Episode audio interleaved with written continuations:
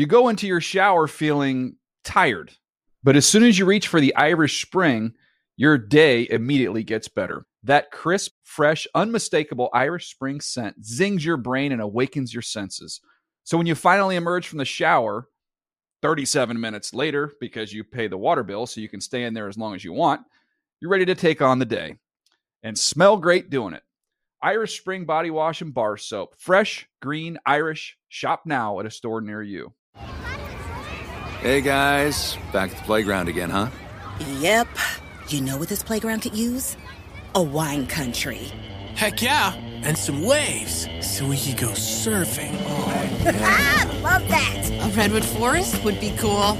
I'm in. Ah, ski slopes. Let's do it. Um, can a girl go shopping? Wait! Did we just invent California? Discover why California is the ultimate playground at visitcalifornia.com.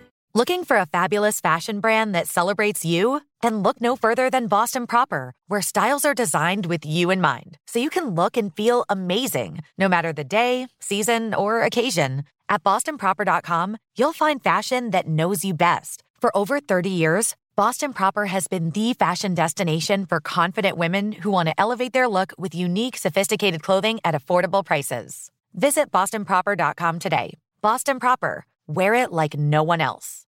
The Around the NFL podcast. We're too old for this. sh- Welcome to another edition of the Around the NFL podcast. My name's Dan Hanzus. I come to you from a virtual room filled with heroes. Mark Sessler, Greg Rosenthal. You know what I'm getting too old for? And welcome, audience. I hope your weekend is excellent. What's today? Tuesday? Well, you're in the middle of the week. By the time you hear this, it might be damn Wednesday. There's a long day. stretch between Enjoy it. shows. We did a Wednesday night show. It's pretty rare we go this long between shows. Um, but I'm getting, I gotta say, I got- I'm getting sick of this remote life enough. I feel like at a certain point, you have to ask questions um, in our own company because I think everybody else is back in the office now. It feels like the Around the NFL podcast is the only one that's being kept now in containment. And I believe we're all vaccinated. We, s- I feel like we're agreeable fellows, and Ricky is, she's a nice girl. I mean, what what am I missing here? What? Well, I Wait, think some so- fact, some factual accuracy is what you're missing. I don't, I don't think the offices are crowded at all. They they did start the process of saying if you are vaccinated, fill out these forms. You can start coming in on a voluntary basis. But when you watch the shows, there's literally no one in the newsroom. I and now like- they, they're actually pulling back from the studio shows. I think because they're preparing to move to the next place. I don't think almost anyone is there, and I think I very they few had, um, people have filled that out. Colleen back in the studio last March for a St. Patrick's Day show. I, I'm just saying, uh, just let's let's keep an eye on this because we might be being quietly phased out of the company. Oh, I see. using COVID as a, a kind of a shield. The shield using a shield to shield us from the reality that we're soon to be It is. unemployed. It's a complex plan that you're suggesting, um, but those cut those types of plans do exist in our society, and you're you're sort of saying that we went. We created, not we, but the powers that be created an incredible distraction by putting the world into a pandemic scenario simply to close offices um, globally, but the target being to remove um, our small group from the NFL media office. now, I didn't look at it that way, You but took I it. really you took it to that. the Sessler. Yeah, that was a Sessler level here. I, I could imagine a scenario where like we we just keep taping these shows remotely and we think we're putting them up, but actually, yeah, we ha- like the the checks start co- stop coming and they stop going out. I don't know, and, And they- we're not even aware of it. and they're paying Erica like seventy five dollars extra a month not to tell us. and we find out that like Mr. F is a bot. Like anyone responding to um, our shows on Twitter and, um, and through various platforms are simply you know computer creations for the. They were real people, but they've all been they were actors. So what do it's, they you call know, it? It's when there's like an alternate reality that's created and you're not aware that you're a part of it. an alternate reality. A sim? We're, we're in a simulation. A simulation. Yeah, A sim. Mark's Mark's fantasy, basically what Mark. It assumes we're in at all times, and is, and lately, you know, the last year has kind of like proved him like he might be onto something.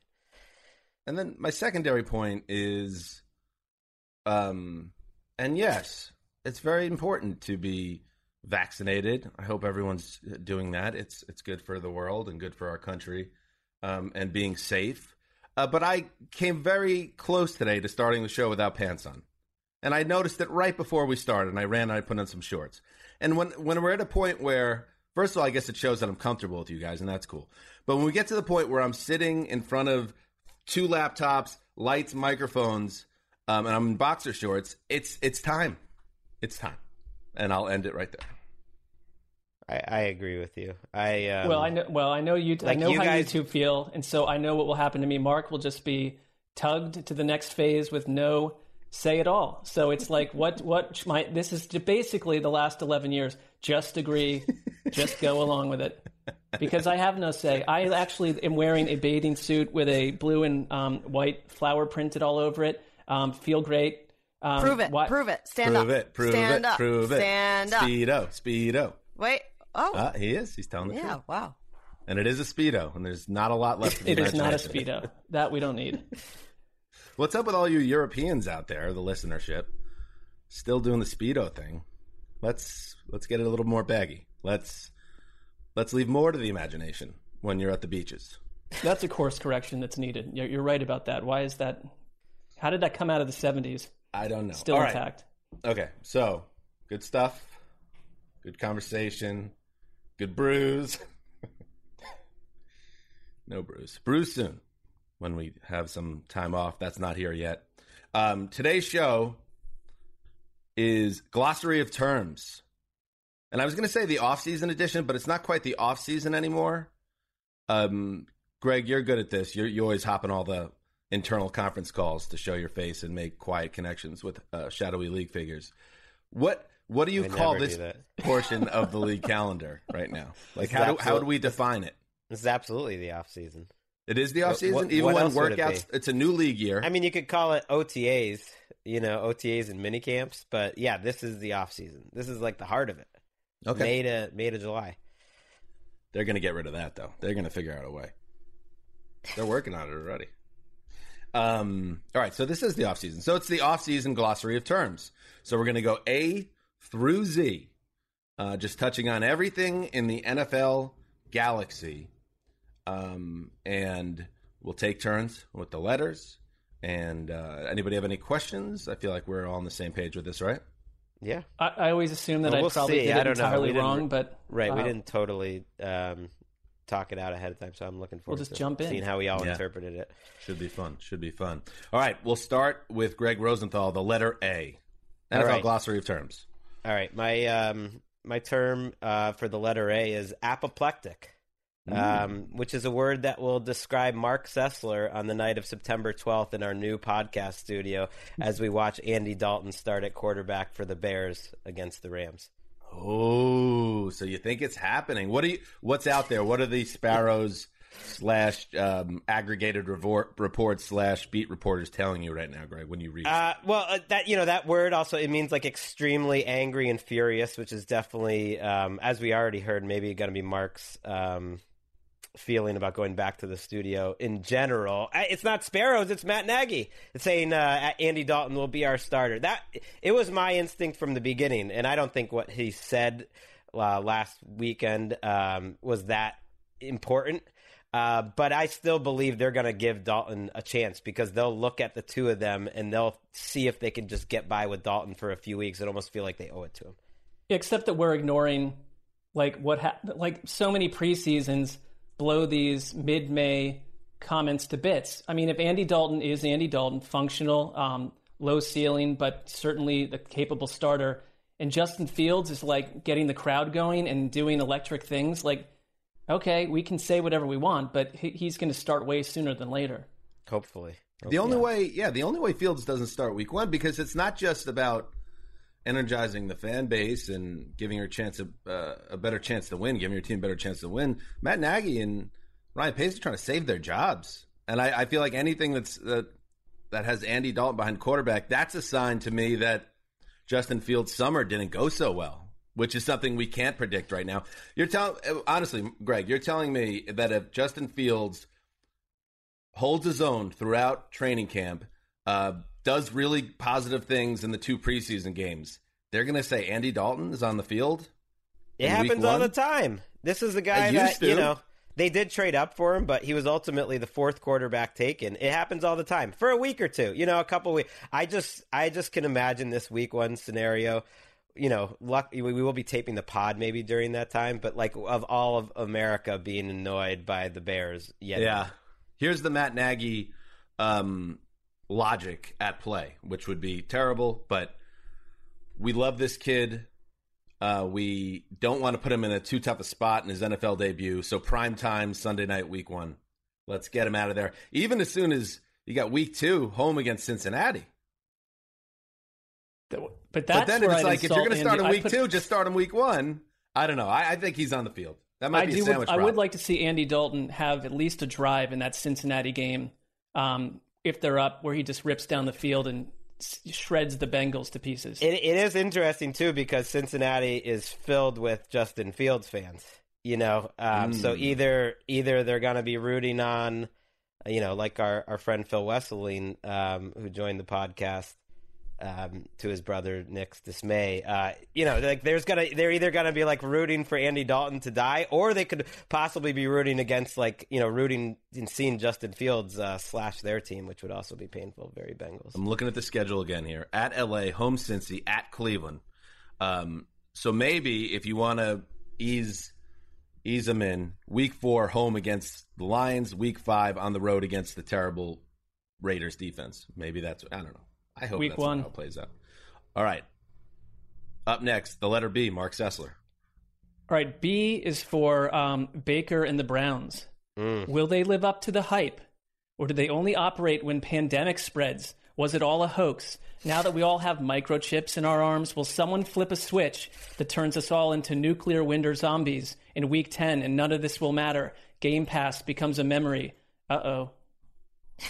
It's, it's, it's an interesting glossary here because it's it's you know um, usually it defines words and here it's sort of like it's a question asking glossary like questioning the meaning of these words The It's not- assumption that's, that you know- any of us, yeah, put that together. I, I certainly didn't. I just said letter thing to talk about.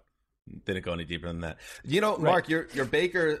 I understand where you're coming from. We did a show a couple weeks back where it was around the AFC, and Patrick Claybon uh, had the Browns when we hit the AFC North, and he kind of put a question out there um, about essentially not calling Baker out, but basically putting it out there. Is Baker is he the guy here? Is he still the right guy here? And some I don't want to put words in his mouth, but that is a conversation that's still being had. I the only the only I think blemish to me on his 2020 season, which was other, otherwise great.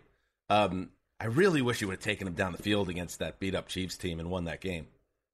The the three and out and the punt was a bit of a bummer because it was all there, all the momentum was there for the Browns to pull off that upset and be in the AFC Championship game. But that's just one drive, and I'm not going to uh, and played pile on. in, in a drive in this in what I thought was maybe his finest moment. I mean, he played great that week. I mean, he played great that game. He, he you know, it is a little lost that he was going toe to toe with Patrick Mahomes, and yeah, Henne came in, and that obviously helped. And they were it was an uphill battle, but he made a lot of special throws. In, in, down the stretch, and, and especially in the two playoff games. Uh, so I think it, for Baker fans, it was nice for him to play the, his best when it mattered the most. I thought. I think though, if you if, if if that 2019 season had been replaced by you know one that built on his rookie year, and I think we forget his numbers in his rookie year where he didn't even start the season were pretty remarkable. He shattered the touchdown record, which you know happened again with Justin Herbert. Probably will happen every year, but I mean the 2019 season things went so south, and I think it was the off the field everything. Right now he's like at home in Austin doing puzzles. Um, I'm watching his wife's Instagram stories, and he's like home puzzling. So this is not some guy, some malcontent that's an issue. He was a hard worker, and if he can build off last year, then like maybe some of the the questioners will stop questioning. You buy into what someone posts on their Instagram is the exact thing they're actually doing in their private life. Yes, I do, with no questions asked. What are you talking about? I don't. I need some backstory here. I don't know what you're talking about. Oh, speaking of Instagram, uh, we are at 19.9 thousand people on the gram. We're just shy of 20k. So please, the ATN podcast. What was your confusion, Greg?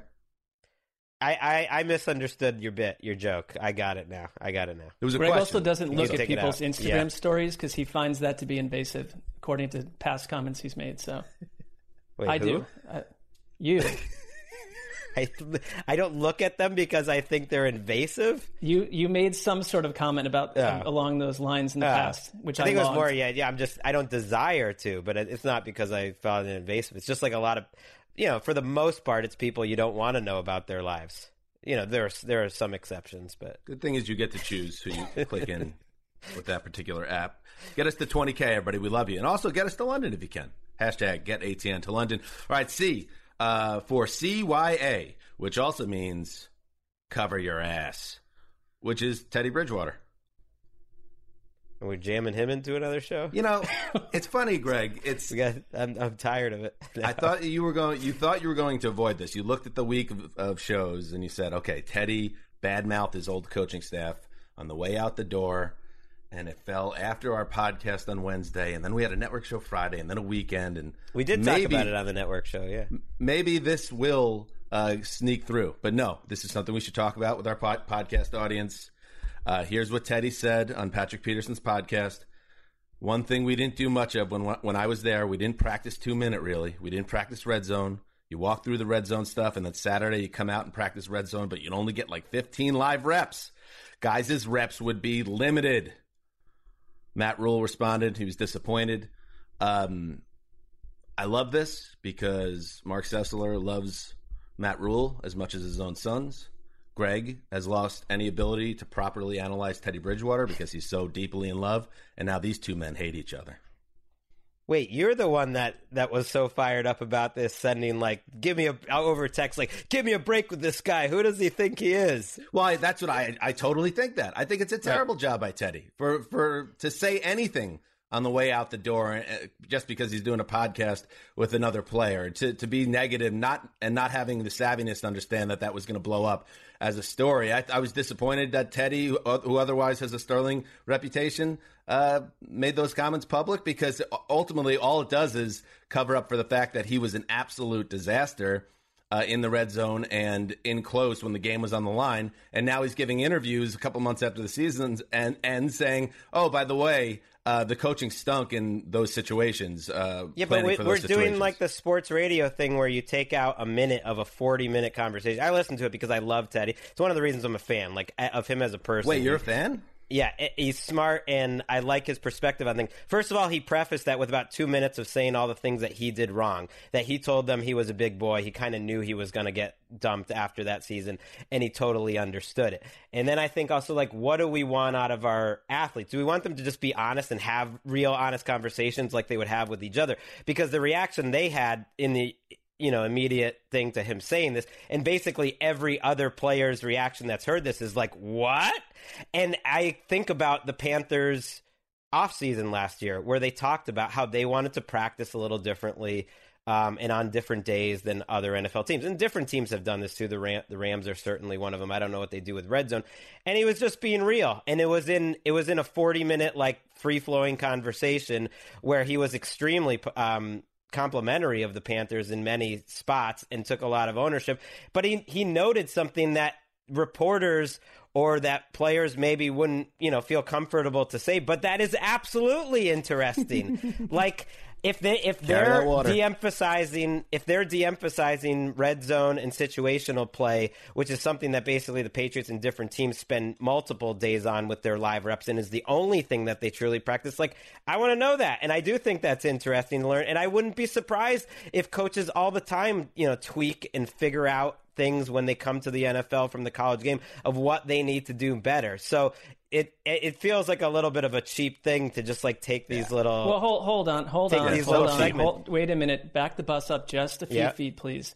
Because no, number one, no matter what, we're- like if we just cut the conversation there, it's Teddy Bridgewater's great. He's interesting. He's intellectually stimulating. Those are all nice things. But like, why, if you're the quarterback of the team, and if all these other players, if you're saying all these other players, understandably would be like, why are we not practicing this?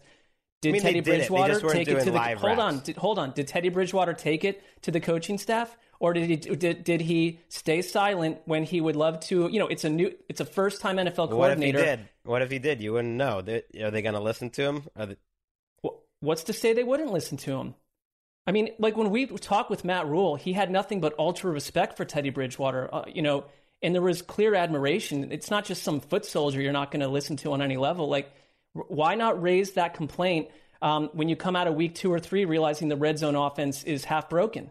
My, You're my telling point Patrick is like we're all, Peterson adult, in May. we're all adults here. Like, can't we be big boys and like speak honestly about things? He wasn't being personal. He was talking about something, But and you also have to everyone be, Greg, in you the can't sports just- media just who's because not there someone gets says their something. Right. Why gets not be an adult up. with the Greg, coaching just- staff? What just do you? because somebody I, I says don't know. something Who says he on a wasn't? podcast doesn't mean Right. that it's truth. It's his side of the story, and you're just taking what he says and just running with it and saying everyone else is a child for having anything critical to say about your boy. That's not I it just- at all. I'm saying perspective. Like, I don't think he thought it was like the biggest deal in the world. I don't think Matt Rhule did either. They're like grown men who are just talking about their profession in ways that we do too. After Oh, I'm the sure fact. Matt Like, Rule was it rolled right off his back, right? Like, I'm do sure. we, do we some go to our producers with every complaint that we have when we're talking amongst ourselves or whatever and, and take full responsibility? I, I do think the context of how he said it with the preface and everything else really does make a difference because he was just being real and like having a Well, conversation. it, and what he what But- he made a mistake doing was assuming that like it wouldn't become a story and that he was just having a conversation and that you should always kind of pussyfoot around and not really speak honestly in No, media see, settings. The, the way you're wording it, I see what you're doing, but it's like you brought up our show and our producers. We do have issues sometimes with our producers. Right. And if they're actual issues, it's never something we say into a microphone. We talk about it privately.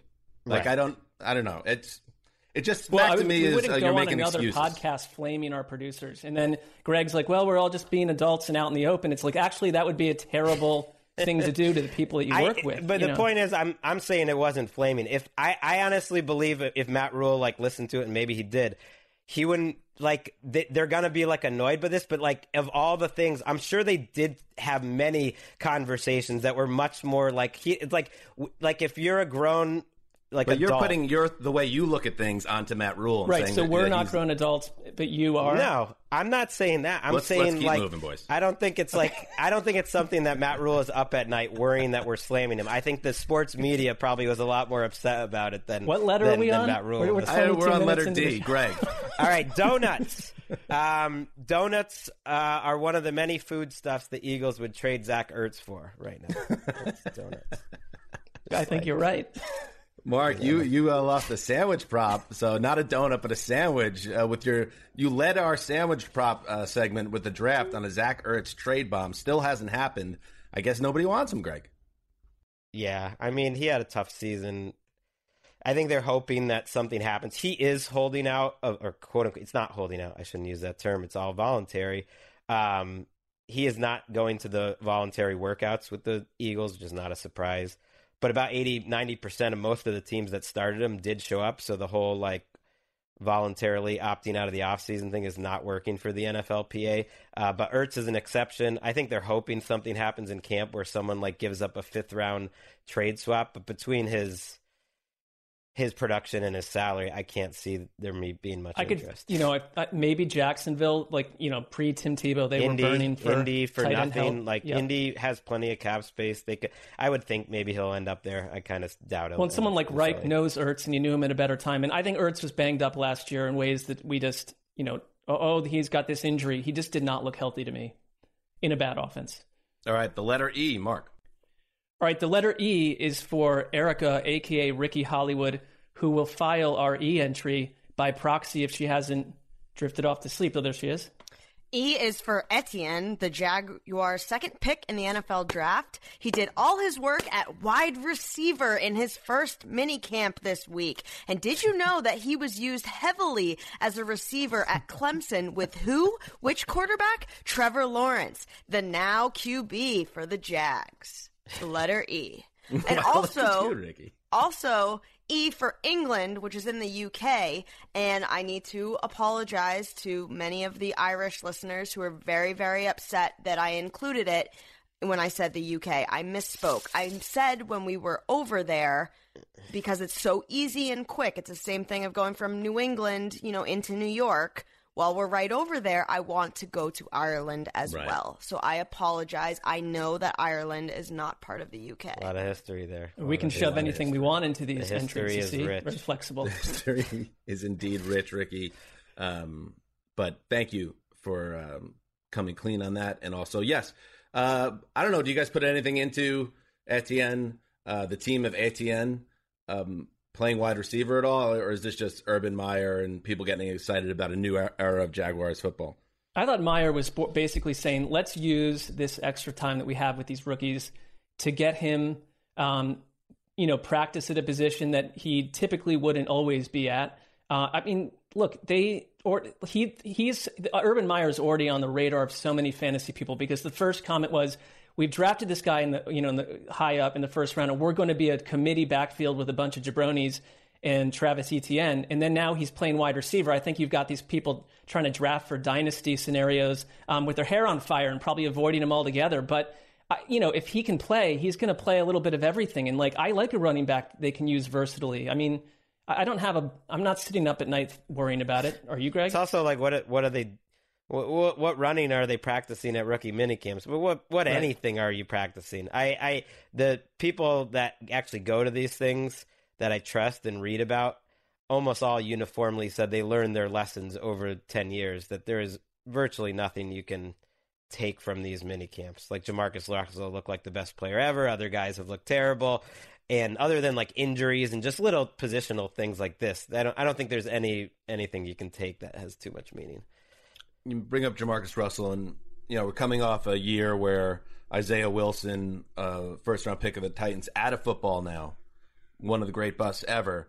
But to me, Russell's still the biggest one ever, and still the best story is when they gave him a, a CD and said, "This is the playbook," and then he came back to the the campus or to camp and they asked him about the playbook and he said oh yeah yeah it looks good. I'm i'm, I'm ready. And they had nothing on the cd because they were just testing him because i guess they had some concerns about whether he was doing his homework his, his diligence that does come old, up uh, on our podcast once a year i like that one it, it reminds me um uh, uh, something similar just made me think that there was a story this weekend how Jed York, even the owner of the 49ers, thought that John Lynch. He he if he had to guess, he thought they were taking Mac Jones. And it got me thinking, I think they pulled like a JaMarcus Russell thing on Jed York. It's like uh, wow. there's a little bit of a reason here. Like there was no leaks and no one knew what was going on. Like they kept they kept that close. That was my reading between the lines of like, let's make sure this not gets out. This doesn't get out. Let's not tell uh, ownership. The letter F is for fried squirrel. Um, Ravens rookie guard Ben Cleveland at the combine. A reporter asked him; he looked a little trimmer than the last time he was seen in public, and he called it um, part of his squirrel diet. And uh, of course, people go crazy about that because you know, first of all, eating squirrel—that's pretty hardcore. Uh, he's an avid hunter; he, he hunts all type of game and eats all different things. But he said he clarified his comments and um, said that you know I don't eat squirrel exclusively, but if I'm hungry and uh, I have to dig around in the deep freeze, if I find a squirrel in there, I'll you know defrost it and chow down on it.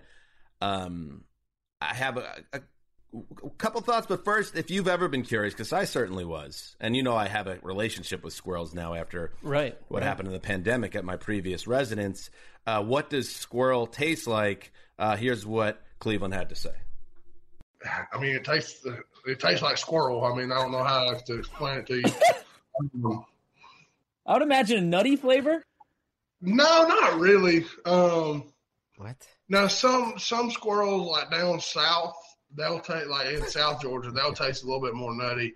But I mean, up here they are are like acorns and stuff like that. They're not really as strong as the ones down south. So, you know, most most of them up here they I mean, it tastes like squirrel. I, I mean, I don't know.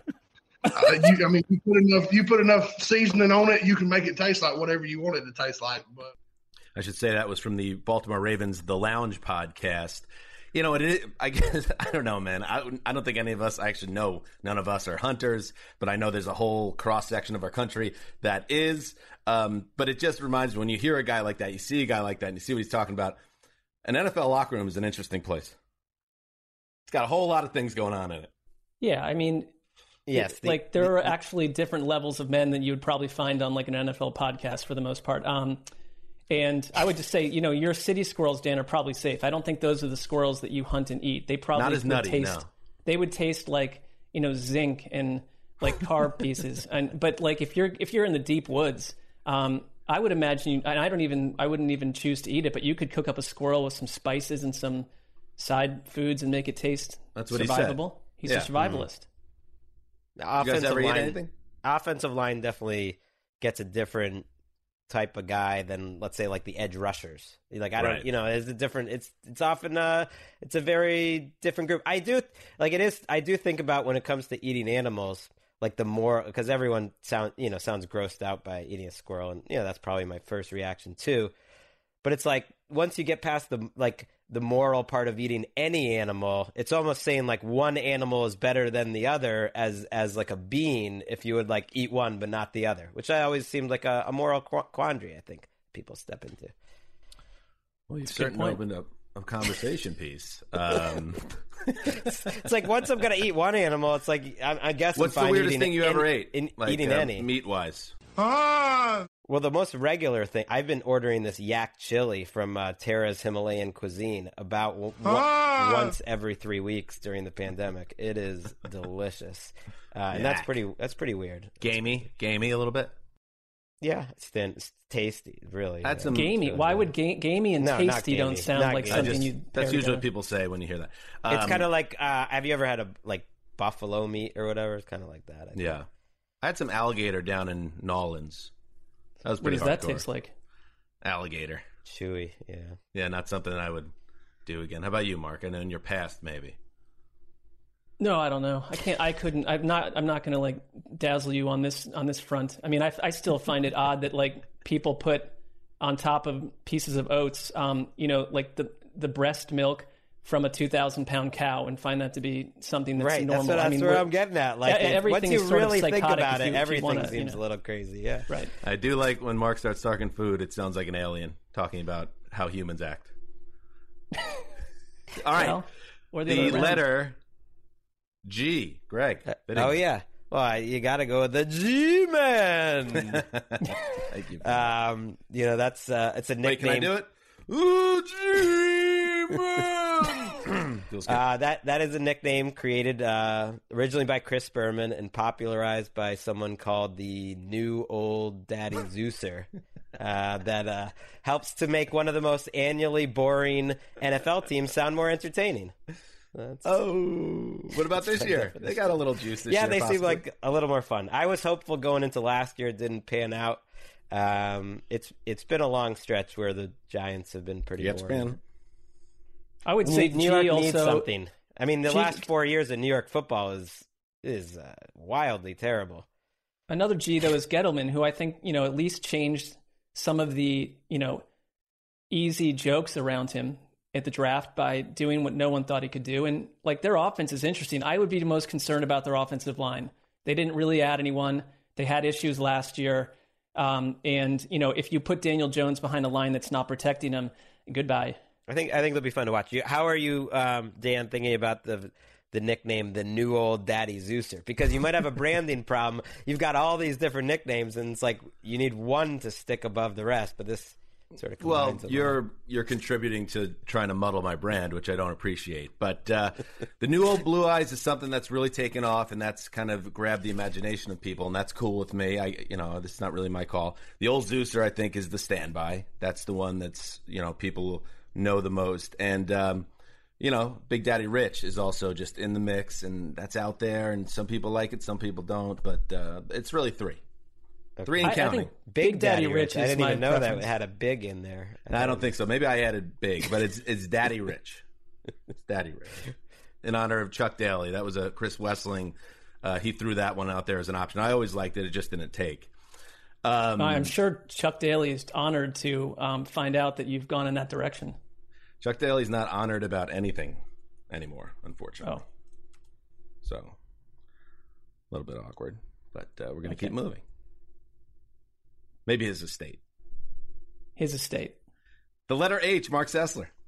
All right, H is for Harris, comma Najee, who was living in a dorm room in Alabama six months ago, cooking top ramen noodle in a one-man hot pot, but now must save a Steelers attack that was essentially stuck in carbonite for most of last season.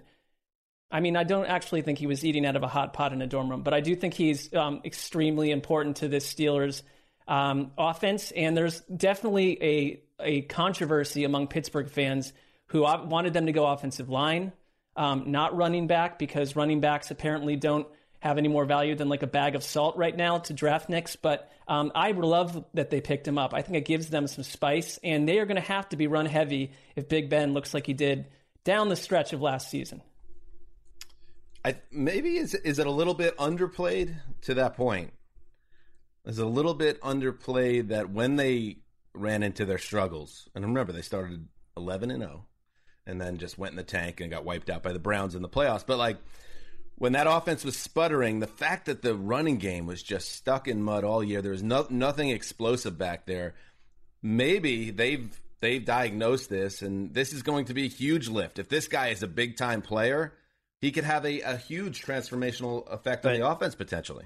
It's more about the line, though. James Conner, you know, according to PFF's numbers, actually was was pretty good in terms of yards after contact, but I think he among all running backs in the NFL, he was like hit behind the line of scrimmage more right. often, and almost right. every offensive line metric they had was a disaster. Now they do.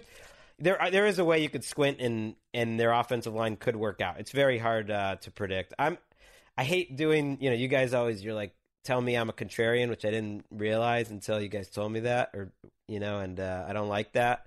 Wait, no um, one else ever said that to you before we started this no. podcast? Wow. So you just surrounded yourself with yes men, essentially. No, because I don't. I don't think of it that way. I do get anxious though when there's too much of a consensus, and the fact that the the Steelers are like almost a touchdown underdog in Week One, and they're plus eight hundred to win the division. So put it this way: people think that the that the Eagles and Giants have about twice as good a chance to win their division as the Steelers do to possibly win. Like they are kind of being treated like like a below 500 team, and I get and that that makes me a little. I do push back against that just because I'm I'm just going to give Mike Tomlin and the organization the benefit of the doubt that that's not that likely to happen. It could I, happen, but I it's become, not that likely. I become, I with you on that because I would say this: like I had my fun with the Steelers coming out of the out of last year, just because it ended in spectacularly disastrous fashion, but there those, those odds you mentioned are because of the division right. they're in. If you put the Steelers in the NFC East, we're not having that conversation. Right, the public secondly, is so out on them. I I'm talking out of both sides of my mouth because ultimately, do I think the Ravens and the Browns are better teams? Yeah, I do. But I I'm just not. I'm not giving up on the Steelers mattering. I think I think they got a shot. Couldn't the Steelers finish one game behind Cleveland or one game ahead of Cleveland? We wouldn't be that surprised. I mean, right. realistically, exactly. I think that's exactly. what the re- the real environment is. Their schedule First four weeks at Buffalo, home Raiders, home Bengals, at Green Bay. That's a nice. We're going to get a nice little temperature check on where they are. Right, depending um, on who right Green Bay is. Right. Uh, well, assuming Aaron Rodgers is there, the letter I. Is that where we are? Yes. We got a ways to go here. uh, Irvin, comma Michael. Speaking of Aaron Rodgers, I, I could not let this get off our radar either. I let's just listen to Irvin talking about Aaron Rodgers during the schedule release show last week, and I, am amazed this was on TV. Go ahead, Ricky. And I'm going to tell you something. One of the measuring sticks that I place upon people that I meet when I'm engaging in any kind of conversation or business relationship, personal relationship, I, I, I, I measure this. If you can fall out with your mama, with your mama, oh, your mother, your mother, the, the woman that had to figure out what you wanted just from the noise that emanated from your body. Ah, he's crying. Oh, you hungry, baby? There you go. Ah, oh, you got a wet bike diaper? Yeah, if you can cut off your mama, you definitely will cut off GMs on a football team. I'm just telling you right now. Um, wait, hey, Ricky, I we don't need to hear the Aaron Rodgers part again where he goes into the mama. I just want to hear that setup again. I just want to try to process that before he goes into it. Play it one more time. And I'm going to tell you something. One of the measuring sticks that I place upon people that I meet. That's the most fascinating part of this. For everything else is like uh, peak vintage. Uh, Michael Irvin is an awesome crazy person. Um, but I just like the idea that he prefaced it by saying that any relationship in his life the measuring stick he uses about that person is I guess he does some deep research and he finds out what the relationship between this person and their mother is, and then he's able to then um, proceed forward or repel against any type of relationship. That's fascinating for me. How does he do this research? How does he learn about the family structure? Um, these are all questions I have about Michael Irvin. It's a different way to go about your your business matters, um, personal matters. A with, you know- measuring stick. He didn't say the measuring stick. You know, it's one of many one of many factors. Um, yeah, that was one one example of why Michael Irvin is great television, in my opinion, and uh, another example of why. And I wouldn't, you know, throw Irvin as the only one here. That the conversation around this entire Aaron Rodgers uh, trade request uh, is getting problematic. You know, it's just it, no one knows what's inside this guy's head, and it, a lot of people are assuming a lot that they really don't know about who he is as a person. It's a tough thing to talk about because no one knows anything. Like I there's some bad. history. He's not the only that? one. I've I've noticed some other bad um, coverage of this where it's just like people are just like assuming they know what he's thinking. You don't know. You don't. I want could an he correct that by speaking? Like, Right. could he clear that up? I'm not saying Why it's wouldn't- not his bad. It's just like it's a tough spot for to talk about. I want an oral history on the pre-production meeting before that show. Like, so Michael Irvin said, guys, this is when I want to talk about Aaron Rodgers' relationship with his mom and why it, it says a lot about his relationship with the Packers. And nobody was like, hey, Mike, I don't know, man. I don't know. That feels really personal. We don't really know the situation there, do we, Mike? Maybe we don't go on TV with that one. Well, he probably he probably dropped that like an A bomb from the sky. I'm sure, sure they knew that was coming. Well, if you look at Kurt Warner's face in the background, right. it might have been. G, I mean, Jay from G. Oh yeah. Um, gonna go Jugs machine. Uh, this is a, a football throwing machine that helps athletes improve their ball skills. It is also notable uh, for having better chemistry with Odell Beckham than his actual quarterback Baker Mayfield. Look at that. not see that sniper fire. Look at that. Oh, Greggy. Well, All right, so what Mark. is your what is the, th- the thrust of It's your just point, a Greg? glossary. I just you look at the end of the book about football, and here's the glossary, and, and you learn. I, I don't know. I I don't. I on one hand, I don't understand why they've had bad chemistry, and I don't fully. I I tend to think the numbers that are better without Odell and with them are partially attributed to other factors and luck and just randomness. On the other hand, they don't have great chemistry. They have not maxed out Odell Beckham there, and that's really important. See, I, I think like both things can be true. It, it hasn't. They haven't maxed out the best Odell Beckham or the best uh, Browns offense with Baker and Odell, and that's important. May, maybe it'll be not a non-story, but it's something to watch. I would argue that it's another topic. We're we're killing the Rodgers topic, understandably. That the are the Browns better without Odell Beckham has run its um, cycle Yeah, as I well. I wouldn't go that far, but they do need to have better, better chemistry. I would never say they were better without him, but can't they But be they were, better though. together? But they were. And the other thing is, I think when when Odell Beckham is in there, it's Odell Beckham's offense from a where what what's the focal point? point, and when he's not in there, it becomes Baker Mayfield's offense. I mean, I could argue it's That's Nick Chubb's problem. offense, but something about um, the only thing I clung to a little bit, and it's hard to put numbers onto, just that I think when your quarterback becomes the alpha, um, things take on a different uh, look than when your alpha is a wide receiver. I I don't know. Like I, I've maybe heard a that theory that like correct Baker's after height last is season. part of it. I've heard a theory that Baker's height, like that Eli, eh, you know, served up these little slants over the middle, these short passes that Odell, you know, kind of these short passes that Odell can take a long way, and it's, it's been a little tougher to generate those in the Browns' offense. And does that have to do with Baker's height? I don't know. That who the heck knows? That's the thing is, I I have no idea why this is the case, but it's still something to watch. It's nebulous, but there's something about it that feels tangible. That's the closest we've ever come to an Eli Manning compliment from Greg on this podcast. he Oh was my tall gosh. enough to throw slants to Odell Beckham. Go watch Eli Manning in the 2011 season down the stretch into the Super Bowl. He was performing like a top five quarterback who reminded, you know who he reminded me a little of?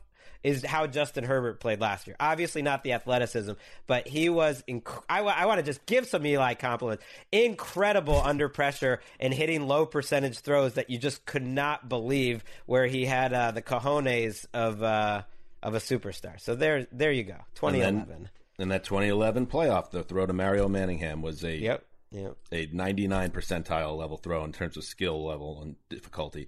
Um, I wonder if Odell if they just had a disappointing season and maybe had another hamstring, uh, wh- whether th- he would have been a more attractive trade option for Cleveland if they decided to go in another direction. But when you're coming off reconstructive knee surgery, that doesn't help in terms of evaluating whether he's a part of the team. But we're going to get another season of them together, so we'll see what happens. All right, next up is is it K with Marc Sessler? Yes, K is for Kyle Pitts, the Hotlanta fascination. I can't wait to see him, you know, burning down the sideline on a 98-yard catch and run touchdown against the Bucks while he's pointing the entire time at a bemused Gronk on Tampa's sideline. And you know, while I say this to you, a little man named Barnsey Tops is already in his studio working on a commissioned bust of Pitts for Canton. It's all happening. He's already been put in the Hall of Fame. Greg, I've, Well, you've been who was- very who hot, that? Greg. Barney. you What was the name again? Barney Tops, the sculptor, works with bronze, metals, clays. Barney Tops. Barney Tops. Greg, you've been very hot on uh, various platforms about the Falcons uh, should not be in a rush to trade uh, trade Julio Jones. Let's Yeah. see this offense working together. I've got more coming in, in the dictionary too, but Yeah. I I, re- I I doing the projected starters series. They're out this week. They're starting to come out. I look at this Atlanta offense. You got to have some things go right. I, I think there's a chance they're a top five offense. So what are we doing here? You know, Wh- what are we doing? Uh, I'm with you on on on Bronzy or Topsy. What's he doing? I- Barney- you know, Barney Tops. building a put him in the, the Hall Canton of Fame. bust, yeah. yeah. Put Julio in the Hall of Fame. And oh, by the way, Calvin Ridley is one of the top 15 receivers in the league and is going to shred single coverage that he sees. And oh, by the way, Hayden Hurst is the best backup tight end now in the league. I like Hayden Hurst a lot. Justin Gage is a pretty good player. Like Arthur Smith, if he's a- as good as we think, man, this is a fun team. It's a fun team. I know you can't learn everything just by looking at numbers, but go look at Calvin Ridley's numbers since he came into the league. That dude balls, and he's just entering his prime. Uh, the letter L logos. All right, here I have two things here. First, I'm going to just do a quick top five best logos. This is my list. Don't get mad at me. It's my opinion. You can't take it from me. Five, the Chargers, like the Bolt. Four, the Saints. Just feel that's. I mean, that's New Orleans. What is it called, Greg? The Saints thing. Florida Lee. What is it? fleur-de-lis. Ford Lee. Florida, Three Vikings. fleur-de-lis. Well, it was Florida created Lee. before the Saints, but yes. Uh, right, but that's what it is. Yeah. Three Vikings. Love the Viking. Love that dude. Two the Cowboys. Just classic. It's America. And one the Raiders. But so that's my list. Now I want to seg from logos to mascots. Kind of cheating, but whatever. Uh, on Reddit, there is a poster called L hashtag Maquilero. So I want to give him credit. Um, let's go through it. 14 animals for mascots, five birds, three are carni- uh, carnivorous, one omnivore, one vegetarian, nine mammals. There are four cats, two horses, one sheep, one aquatic mammal, one bear, 12 humans, five occupations. Chief, cowboy, packing plant employee, which is awesome, steel worker, gold miner, one geographic, Texan, one religious, Greg Saints, two historic, Patriot, Viking, two pirates, of course, Bucks and Raiders. There are two fictional creatures, a giant and a titan, two machines, a jet and a charger, three abstract concepts. And isn't it fitting, Mark, that the color brown? You're an abstract concept of a man, Mark. Um, a football team, the Washington football team, abstract concept. The identity of a person named Bill, the Buffalo Bills, smallest by weight, Cardinals, largest by weight, Titan, Greek god, or the moon of Saturn. Edible, 28. Non edible, 4. Can a single adult human kill it with bare hands alone? Yes, 16. Wait, no, wait. 16. Non-edible four. Only four. Does that mean the the humans are edible? Sure. Because there were more humans. I mean, a giant can eat a human, though. That happened all the time. Humans, it's it, human history, and uh, there's there is cannibalism. That's a real Right. thing. Go eat, go eat, go eat a Viking for breakfast. Can it kill an adult human? Yes, 25, assuming a very high voltage charger. Most expensive, a jet. Least expensive, a charger, double A battery charger, under 10 bucks on Amazon. Uh, and it goes on and on and on. But Well, just wait. good knowledge. The heaviest uh, was awarded to Titan. Heaviest the human, largest by I'm weight is a Titan. I mean, yeah, more more than a jet. Yeah, I mean, uh, the, the he's a giant, giant ass. All right. Well, I don't know how what what where he's getting his Titan measurables from, but I, I will say I, I believe I always knew, thought that the Browns were named after Joe Louis, the Brown bomber. Uh, was a contest. Um, others say Paul Brown, so I don't know about nebulous um, or whatever they said, vague concept, but um, I love the list. It is, a- it is though because there was a lot of mystery to it. I, I really think it was Paul Brown naming it after himself, and then he was just always super coy about it. And then at the end of his life, he was kind of like, yeah, maybe there. But it there's was a some reporting- contest, but but right, I, yeah, maybe he to that. steered it in a certain direction. Yeah. I mean, All right, let's. that was move good on. info. That was good info. Thank you. The letter M. I don't think Greg. the Chargers are going for like phone charger, but I, I understand that concept too. Like the M. the Los Angeles phone chargers. I mean that that is um, Hey, listen, bro. contemporary. Take it up really- with L don't really underscore what it is. underscore Machilero. Okay. Okay. Well, we're on we're on the topic, by the way. Here, uh, we, we just talked a little Falcons. So M is for Matty Ice, aka Matt Ryan, aka the Vanilla Assassin. Uh, this Falcons quarterback is uh, my favorite pick as the best sneaky long shot to win the 2021 MVP. You know, so so if uh, if you were looking at those, Well, if 26 long touchdowns lists- and 12 interceptions is going to do it, then no, uh, that's yeah, not going to do take it. But that was that was where I was getting at with these weapons here: Pitts, Julio, Ridley, Hurst. I like Gage. They actually have some um, high draft picks on their offensive line. They've been average, but I think Arthur Smith is their biggest addition for the offensive line. If everything goes right, they could be a top three or four offense. That's all I'm saying. So sneaky all right, MVP. You ready. Greg? Because I know you're excited about these Falcons. Another reason why we should go over to London and see Jets v Falcons at the Big Tot, um, the Hot Toddy. Um, I'm going to set the over under at uh, nine and a half wins. I'll go. I mean, if I was actually putting money down, I don't know if I would do this, but I'm going to predict they go ten and seven. I just like their offense, and that's that's what I want to root for. Their I mean, don't you have to like- go ten and seven, like- Greg, for him right. to win MVP? Right. That's a yeah. good call. So I'll go. I'll go over, and um, their defense looks like a mess. I'm not saying that, but if you can somehow find your way to a top five offense, you'll you'll you know Falcons fans know this. Sometimes it's not all about you know winning the Super Bowl. I, I Oh. really do think people are too. Oh, Greg. That's not what I meant. Greg, but Greg, Greg, Greg. I, I by the way, do. you are. Be very careful here, Greg. You are a Patriot fan. Are you sure you want to be making this point right now? I think being a sports fan is more than just if your t- team won the Super Bowl at the end of the season.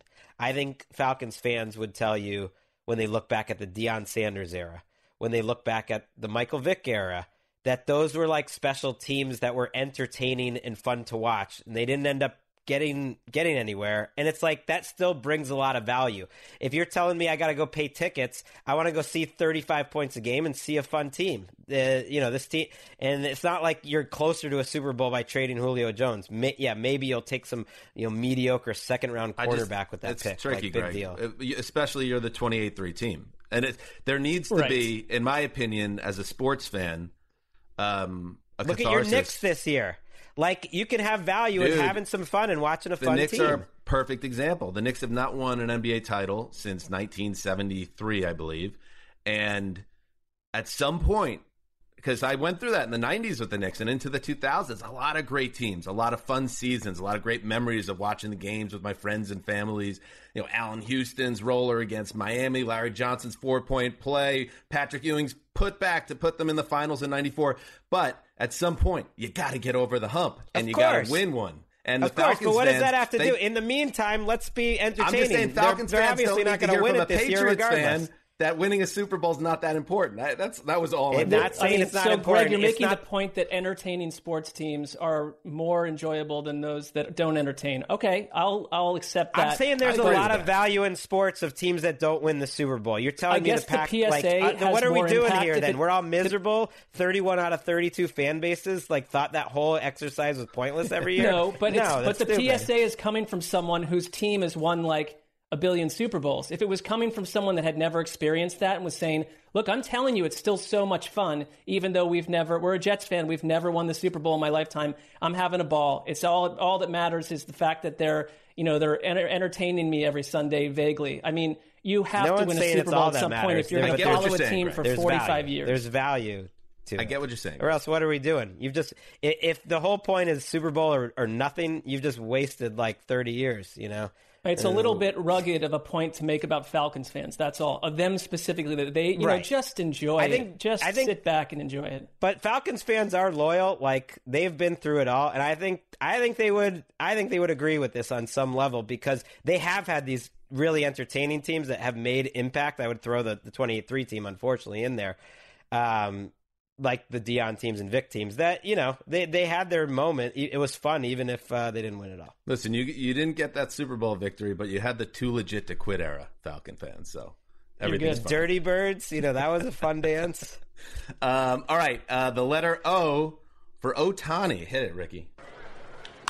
Oh my goodness! Oh my goodness! Shohei Ohtani! What can't he do? Shohei. Showtime all the time. That's a 94 mile an hour fastball. Try to sneak it inside.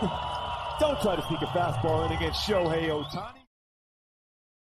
while while we as a sports culture right now obsess about Aaron Rodgers' future, uh, even though there's nothing really to talk about, and you know whether the Charlotte Hornets or the Celtics make it out of the play-in or whatever the hell's going on with the NBA right now, like there is a honest to goodness amazing sports story going on in baseball right now, and I know baseball is not the national pastime that it used to be, but people should plug in if you're actually looking for a real sports story. Shohei Ohtani for the Anaheim or Los Angeles Angels is a pitcher and a hitter. And a pitcher who's pitching to an ERA near 2 2.10 and he leads the majors in home runs after that one that he hit last night. This is an incredible story.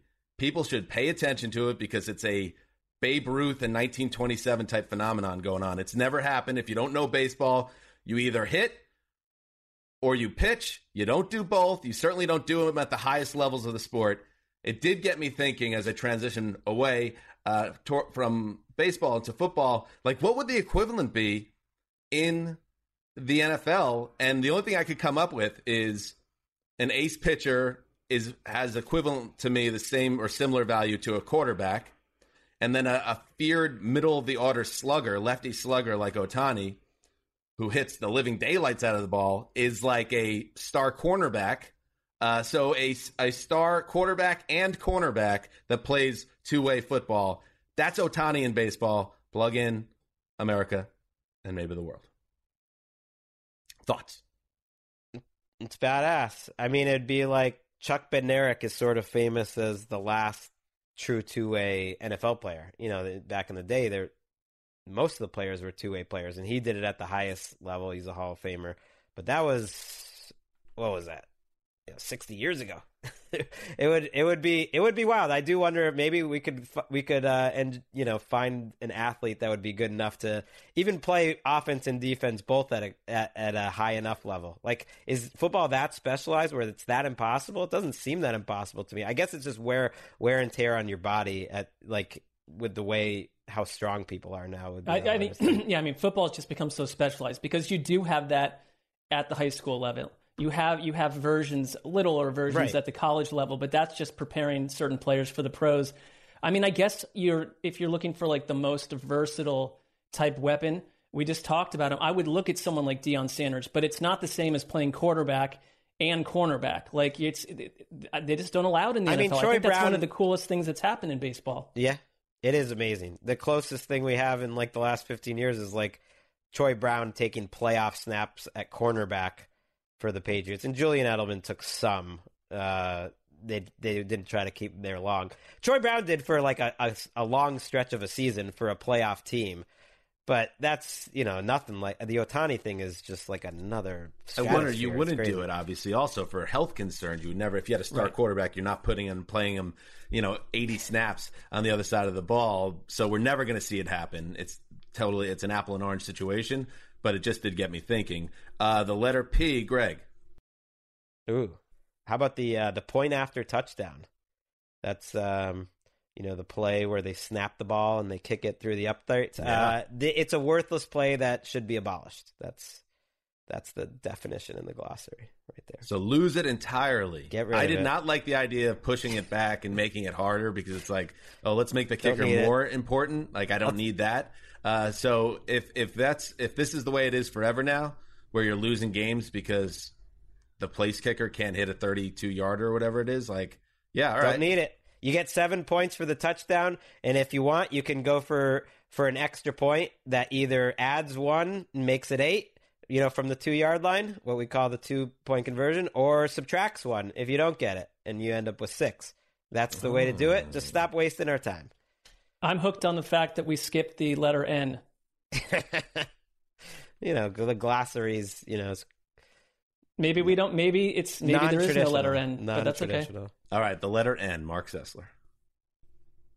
Well, then I'm stuck going twice in a row, which is concerning. Just but go. It's um, Just go. I, I will go. N is for Nelson, comma Quenton, the thick bully man who operates as the key to a Colts offense, offense, sorry, offense determined to keep Carson Wentz from walking into sacks and flicking absurd lobs to the opposite team.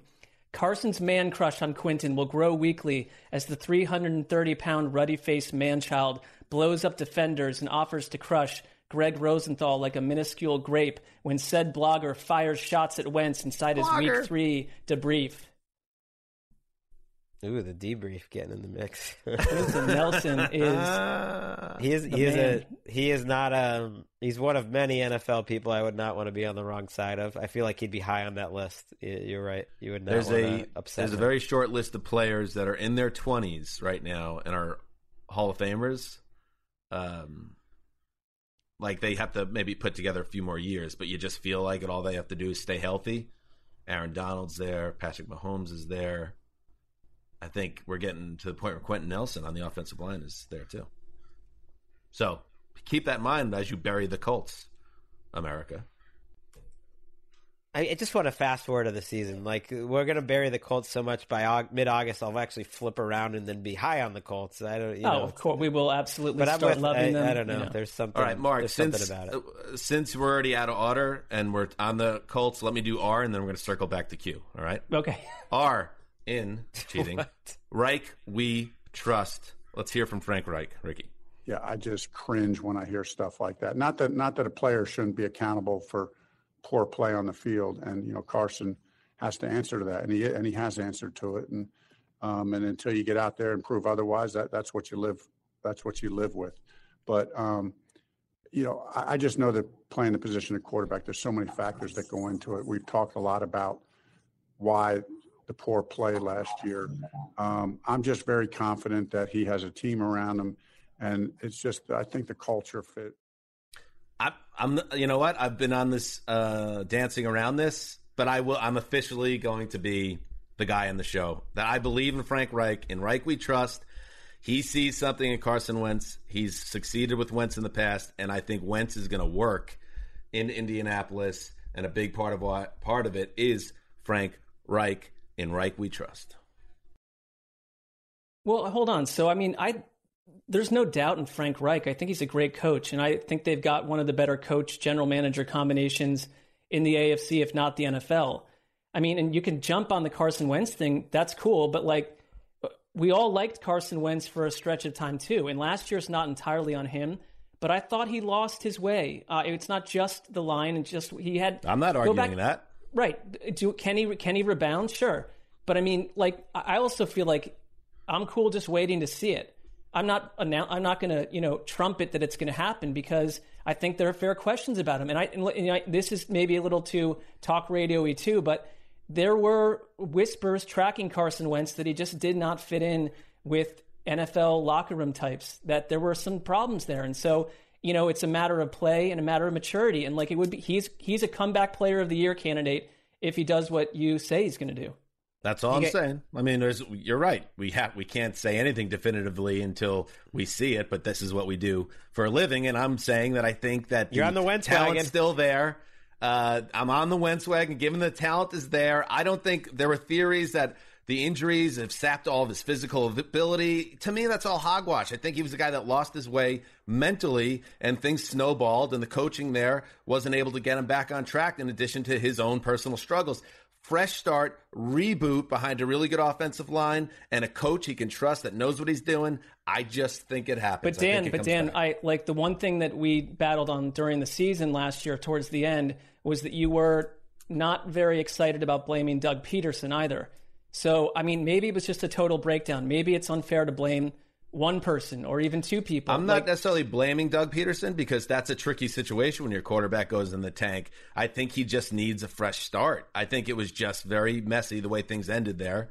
And maybe, yeah, maybe you're right. Maybe everyone's right that this is not going to work. And Well, what, he's I'm gonna not out saying of it's the not league is in working. I'm saying I'm going to wait and see. It's a great landing spot. It's one of Right. the better landing spots you could imagine for Carson Wentz. A lot of I think it- I think around it's the him, I best. guess. I think that's the best. But I guess my question would be, what is what is working? I I never was fully in on Wentz. I remember having this argument and being on the losing side of it when when he was you know on his way to maybe winning the MVP because he was not that accurate. He's just not an accurate quarterback. He, he relies on his athleticism and, and physicality, and that it, it's tough because I don't think he's quite there where he's like you know Lamar or Cam Newton in his prime, and you can win with just that. And um, like to me, winning would be he has to be better, like significantly better than Philip Rivers was last year. And to me, that's a high bar. If he slots in like a little, you know, around where Rivers was, or maybe a little worse, like okay, it wasn't like a disastrous move for the Colts. But that is that like a huge Right. win? I, I don't know. I, I I can't imagine that because I believe in Frank Reich so much that if I had to guess, I would put him like where he'd be a little worse than Philip Rivers was last year. But if that's your best case scenario, I'm sure the Colts believe that there is a much better scenario in that, and that's what I doubt. Okay. I think he'll be on the right side of the Dalton line uh, this season. A guy you could still build around. All right, Mark, let's go back to you. Q. Back to Q. Q is for quiche.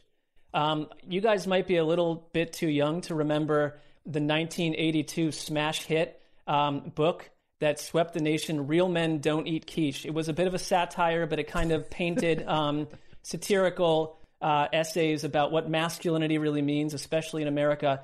But when I think of masculinity, um, I think of Ron Rivera, obviously. I mean, A, former football player, big burly man, um, overcame cancer, is a someone that they brought to an organization that could not have been more troubled, um, that Greg disliked for roughly 30 years, uh, with, with reason to.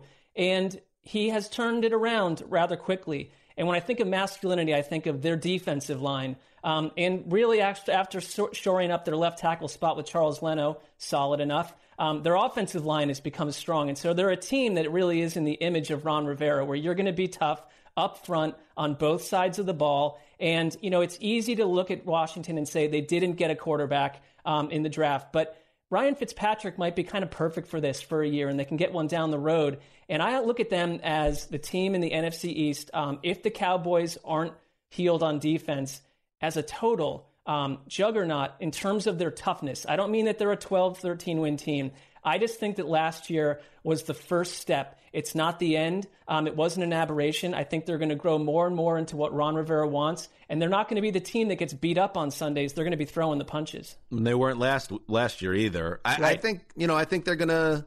I feel like they could be a nine and eight type team, and that might be enough to win the division. I think it's going to be Sure. a tightly packed division, and I think you can make a case for any of the teams, honestly, in the NFC East. I, I guess I have a bit of a concern that that fits in this type of situation. I don't know why. It's nothing more than a hunch that that he could struggle, but who knows? Maybe he'll just keep playing like he did the last couple of years. I have no reason to think that he wouldn't, and and they'll and they'll make p- plays on offense. But uh, they'll be an interesting thing team to track for sure.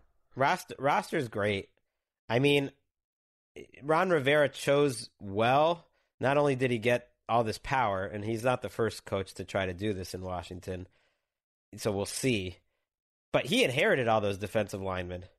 You know, th- there's a lot of talent on this roster that's not like they brought in since Ron Rivera got there. They, there were players there, and they've done a really good job adding, doing the projected starters thing if if P- Fitzpatrick stays being a like a mid level starting quarterback, that's like a they have a upside. I think that's even higher th- than you said. I think they have like a 12, 12 win type upside. I think it's good. I like the the Rivera. Wow, uh, the way you used him as like a man's man. He is kind of the the equivalent to Mike Tomlin to me, a leader. Yeah. everyone wants to play for him.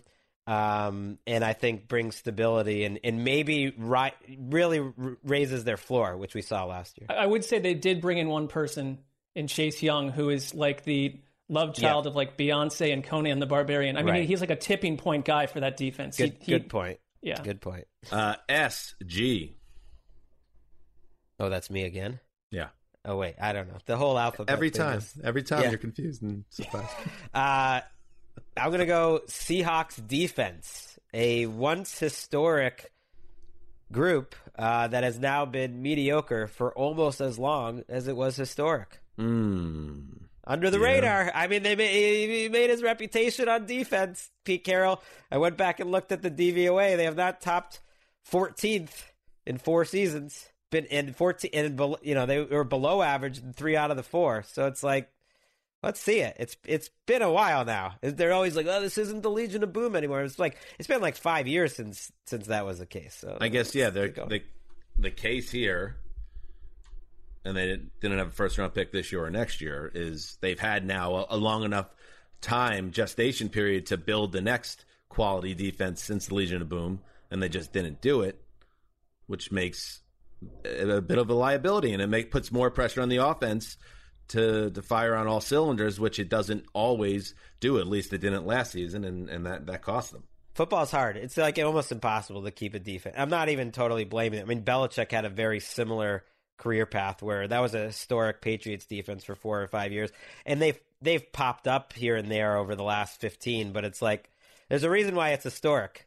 Like usually, it's not. It's it's everything coming together. It's not just good coaching. I, I don't. I think he's a good coach, but it has not come together, and that's that's the reason. That's the biggest reason I think Russell Wilson hasn't, you know, advanced further in the playoffs the last few years. I did find it interesting last week that Richard Sherman, or maybe it was two weeks ago, said that he would go back to Seattle. I mean, I get he's looking for work, so there's that part of it, but it was this whole like, hey, these players just don't believe in Pete Carroll's culture anymore. And well, what well, what happens to that if you go back? But um, He needs the a culture job. thing I And bought it- into. So. He needs a job, and he would fit in Right. well. They could use That- him. that's Give a him a shot. Give him a Yeah. shot. And also, you know, didn't they go twelve and four last year? The culture can't be too rough. No, the culture I think is good. It just uh, if they could eh, one of these years suddenly spike up, they do have some talent this year, and suddenly spike up and get a top five or six defense, then that's the year I think you know they they can make it to the Super Bowl. All right, Mark, as we start to bring it in for a landing, the letter T. All right, T. T is for Trafalgar Square um, in the city of Westminster in central London. All I want to know is if I and we um, are stepping foot in Trafalgar Square in the next calendar year, it confirms our wishes to be in London. We will be watching um, probably the Jets and Falcons if we have our way. I just, you know, I'm, we're going to spice a little pit, few pitches in here in the middle of the show. I want it to happen. I want to be having um, cocktails with Handsome Hank and Neil Reynolds and talking to British fanatics. And if they don't send us, I will alert the company that I'm going to go anyways. I'll take a, a seafaring boat and, you know, super dull week eight on my own and um, live in like Kate Winslet's flat with her, drinking rich wines and eating meats. What's her the husband? What's her? What's her I'll change gonna everything. say- Blow What's her husband gonna say about that? Not a factor. And Mark's wife. Um, you know, I got a call from a shadowy league figure on Saturday morning. I was in the middle of my son's little league game, for which I'm an assistant coach um, for the team, and uh, he said hashtag. He, I answered the phone. He said hashtag get ATN to Culver City. Hashtag get ATN to Inglewood because that's the only places you're going. Referring to our former office and our future office. Wait, a very Which- high-ranking official? I will that- say this. You, we could beep this out, but was it was a Yes. okay? To which Oh. I say, hogwash, we will not be denied. Shadowy League figures will listen to us because we will continue the fight to get back to London. We will charm the pants off these people if necessary. They might not even have pants on because they're working remotely, but we will work and do everything in our power on this side to get back to that side. And, and by the way, hashtag back to Culver City. You will have to kidnap me in the middle of the night in like a a sack and take me off and punch me out to get me to Culver City. I'll never step foot in that office ever again. The letter U for, well, Ricky, play it. So what you're telling me is that UFOs, unidentified flying objects, are real. Bill, I think we're beyond that already. The government has already stated for the record that they're real. I'm not telling you that. The United States government is telling you that. 60 Minutes is one of the most respected um, news programs and journalistic beacons on television in America. And it's been that way for decades. Um, that gentleman um, is Luis Elizondo, uh, who spent 20 years running military intelligence operations worldwide. Uh, and then he eventually moved on to covering unidentified aerial phenomenon, UAPs, which is another kind of like the updated way of saying UFOs. And when this man, who's now a civilian, so he's out of it, but this stuff is declassified. And Mark, I'm talking to you, buddy. This stuff is declassified. When this high ranking former military um, personnel figure is on national television in prime time on Sunday night on CBS on 60 Minutes telling the American public there are UFOs out there. We don't know where they're coming from, if they're from this planet or another, but there is absolutely spacecraft that we cannot explain and we don't know what to do with when we do see it. That is kind of under the radar. I, I think it's um because first of all, this is this report, this interview mimics so many other reports that have been going on for a for years and years and years. But if you want to talk about like government reports and pilots, um, military pilots coming forward with stuff, this is not new. Except it there has not been the tipping point. I think where it's still seen as something other than an oddity. Even in that interview, if you listen to the whole thing, the 60 Minutes guy does the very normal things like, this just sounds absolutely crazy to comprehend. It's like, but it's not. Like, I'm kind of surprised that you're a newsman. Tra- if you're open minded and tracking, like, the swell of a story, this has been going on for a really long time.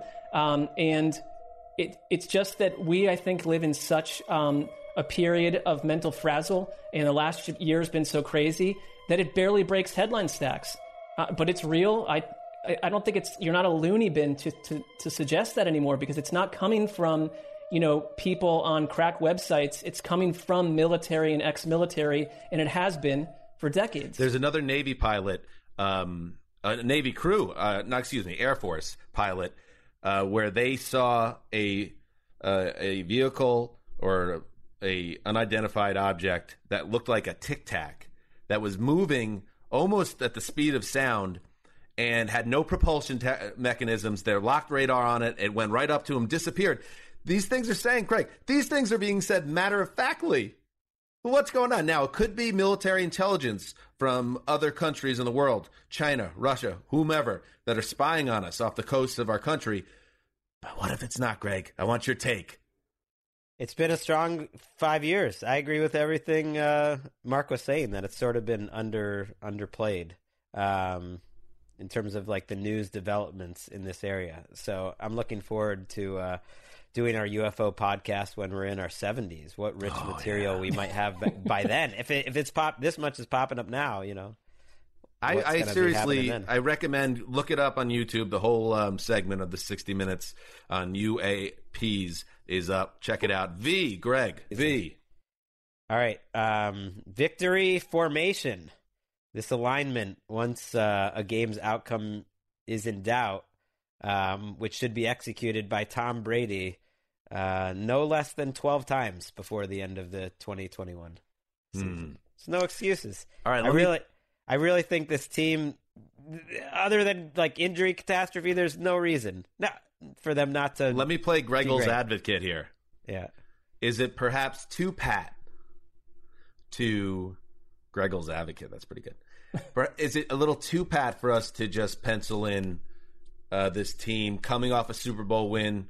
A lot of teams have struggled in the aftermath of that. I, am I'm not even going to throw in that the quarterback's turning 44 this summer because that just seems absurd to to bang on that at this point. But it's true. Um, and say they're not going to encounter any of the turbulence that so often hits defending champs. I agree with you on the surface, but maybe we're going to like jinx this into existence, some type of bizarre nine and eight uh, breakdown for them. You're right. We've watched the NFL enough to like know how possible that is. That that said, like the good teams lately have stayed pretty chalk. Like the ones at the you know at the beginning of the season that you thought were the very very best are, are usually there uh, at the end. I just other than injuries, and they were pretty lucky with injuries last year. So if they got hurt in the secondary, the offensive line, or certainly Brady, things that then all bets are off. But I don't know. I just don't see it. It's not just like they bring all the starters back, but it's like okay, you're you've got like OJ Howard and Gronk and Cameron Brate to choose from. You know, you've you're just got depth at all these positions. There's just there's no logical reason. I thought they were unlucky in the regular season last year to only win 11 games. It's not like they snuck into the playoffs in my mind. They were a pretty good team. Uh, there's just not any logical reason. There's yeah, a lot just of say, like, reasons. The, I, I I think the idea that they'd win 12 games out of a 17 game slate is not. I have no problem with that at all. 13, 14 even.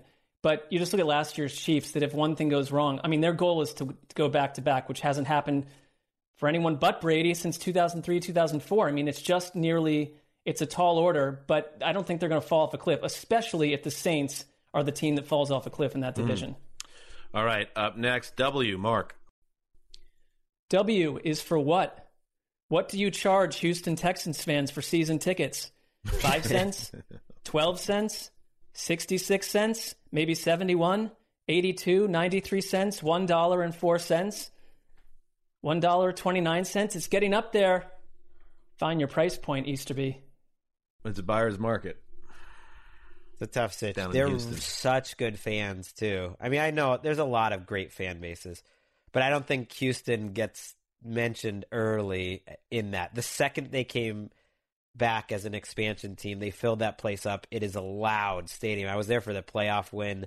It it was like deafening and like they have loved their football whether they're bad or good. And yeah, this this offseason is testing them. I, I would be surprised like it wouldn't be surprising if they struggle to sell out and all that. I mean, I've said it before on the show. I, the Houston Astros, what a disgrace. That franchise, what they did, uh, they cheated outright and shouldn't have been given uh, the right to call themselves a World Series champion. But take that out of it. Otherwise, the teams, the sports town, you go across the spectrum, whether it's baseball, um, basketball, football, it's a great sports town. And you just, whether, no matter what city it is, like when a team really goes this deep into the darkness, uh, you Oof. just feel for the fans. You that really just made do. me realize that the Rockets are the worst team in the NBA. They didn't end up winning uh, with that entire Daryl Morey Harden era, which was they got so close and were heartbreaking.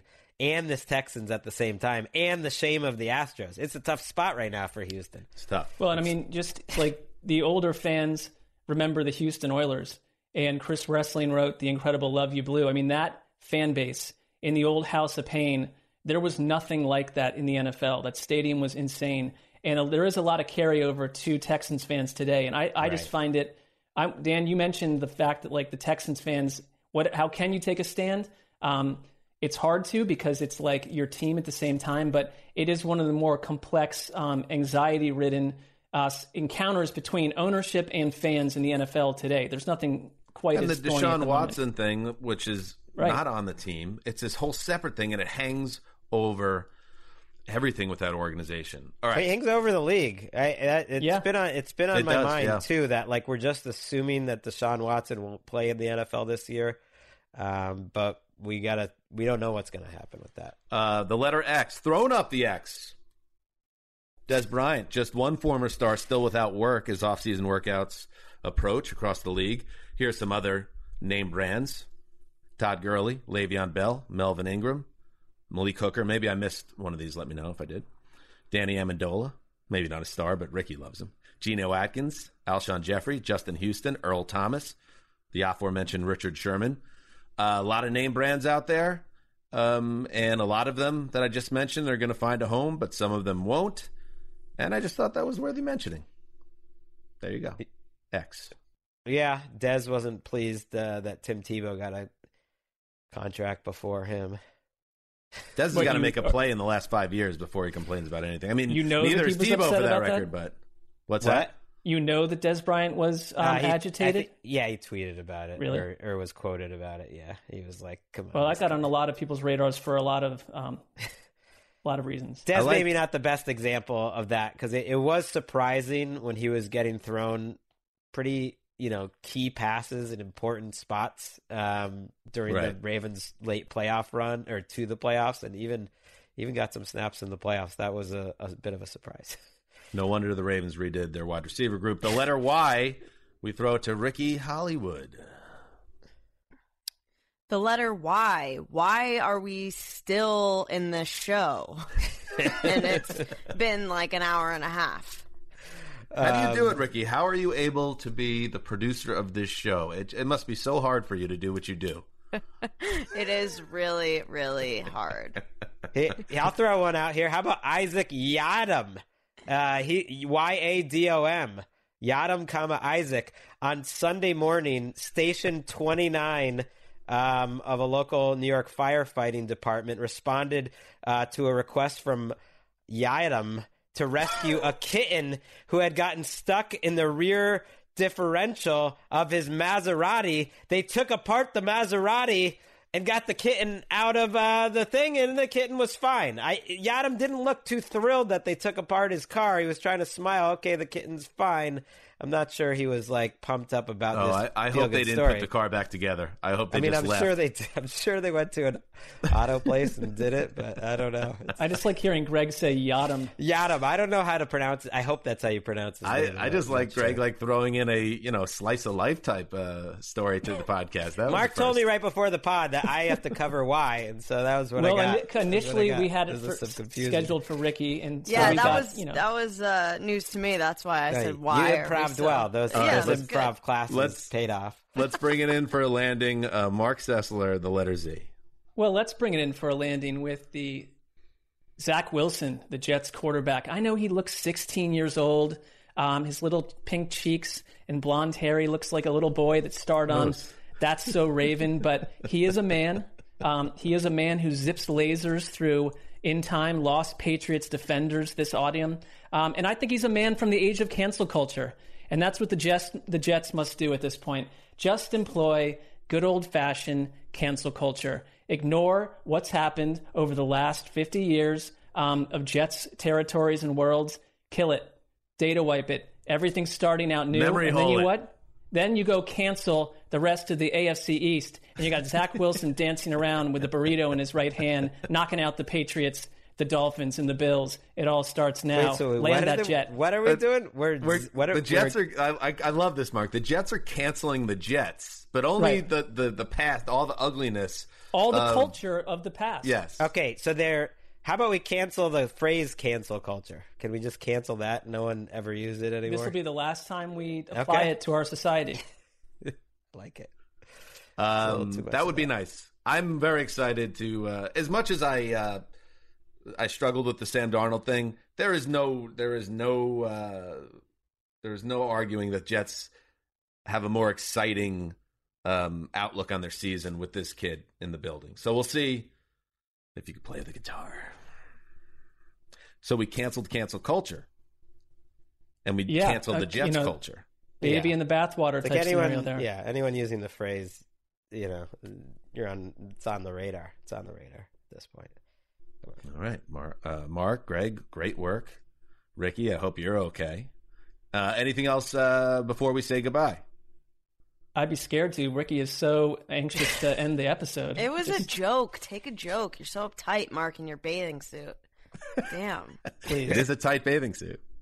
Yeah, the, the little Gotta give them what they want, you know. It, it's surprising. Um, I'll I'll send a um, send a shout out and some love to the to the Wesseling family who uh, who celebrated Chris's life over the weekend uh, in Cincinnati, and um, and I, I got to be there. It was like um, it it just got me thinking like what a complex guy Chris is. That there was so much like to learn about him, you know, still to go, and so that was you know what hurt being there. It was like a day that you would have wanted to have with him, um, because just like seeing seeing this place that you know his his ashes were spread, which was this really special family house that owns owned by his uncle, but like they spend every Christmas Eve there, and it's like tens and you know there's so many of them and it's these two sides of the family and they're all like getting along and they're just like fascinating people. Chris was a fascinating person and complex, and he he came from um, such such great stock, and uh, they they they did a great tribute to him in that everyone had you know, sad, but also had a great time um, together and like spent that time together. And a lot of them, I wanted to mention to you guys, did mention to me like cousins and stuff how how much they like listening to um, our shows when they talked about them. Some that are regular listeners, some that you know weren't, but were like told, "Hey, listen to this," and like how that really meant a ton to them, and um, and they wanted me to like pass that on too, just like that, like I don't know that it helped them and and they and they I think we all just want to be like closer to him still, and that that's a way to do that. That's great. That's awesome, and and that's it's a beautiful uh, place. we're happy, uh, kind of represented the podcast there, and we um, are really looking forward. We're all getting together. Um, yep.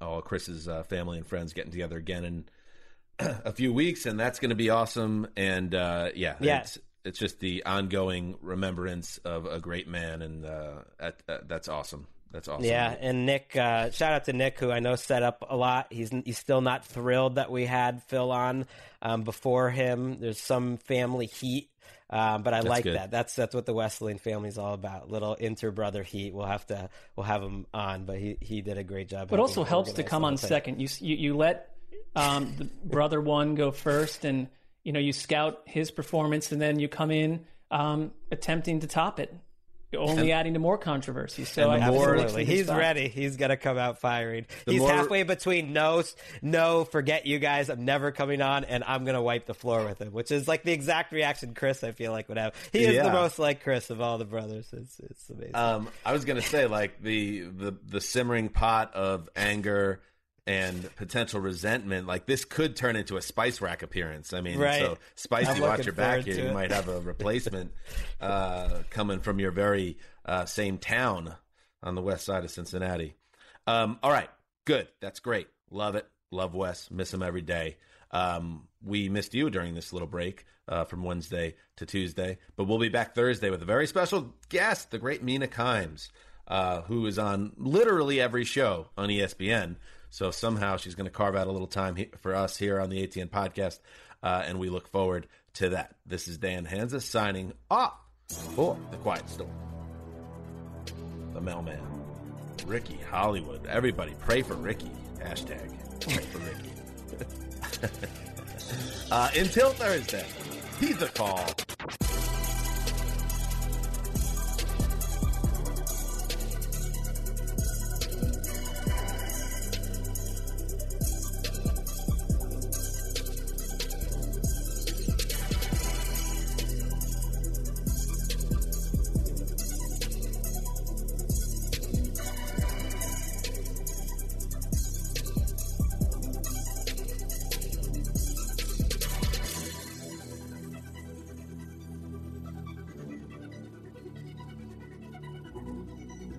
You go into your shower feeling tired, but as soon as you reach for the Irish Spring, your day immediately gets better. That crisp, fresh, unmistakable Irish Spring scent zings your brain and awakens your senses. So when you finally emerge from the shower, 37 minutes later, because you pay the water bill so you can stay in there as long as you want, you're ready to take on the day and smell great doing it. Irish Spring Body Wash and Bar Soap. Fresh, green, Irish. Shop now at a store near you. Hey guys, back at the playground again, huh? Yep. You know what this playground could use? A wine country. Heck yeah, and some waves so we could go surfing. oh Ah, love that. A redwood forest would be cool. I'm in. Ah, ski slopes. Let's do it. Um, can a girl go shopping? Wait! Did we just invent California? Discover why California is the ultimate playground at visitcalifornia.com. Do you love fashion? Do you love getting compliments on how well you're dressed? Are you always seeking the latest trends? Then we're talking to you. BostonProper.com is your fashion destination and the only place to go for all those nods, head turns, and new styles. No matter the day, season, or occasion, Boston Proper has what you're looking for sophisticated, confident clothing designed to flatter and get noticed. So visit BostonProper.com now and start creating your perfect wardrobe. Boston Proper, wear it like no one else.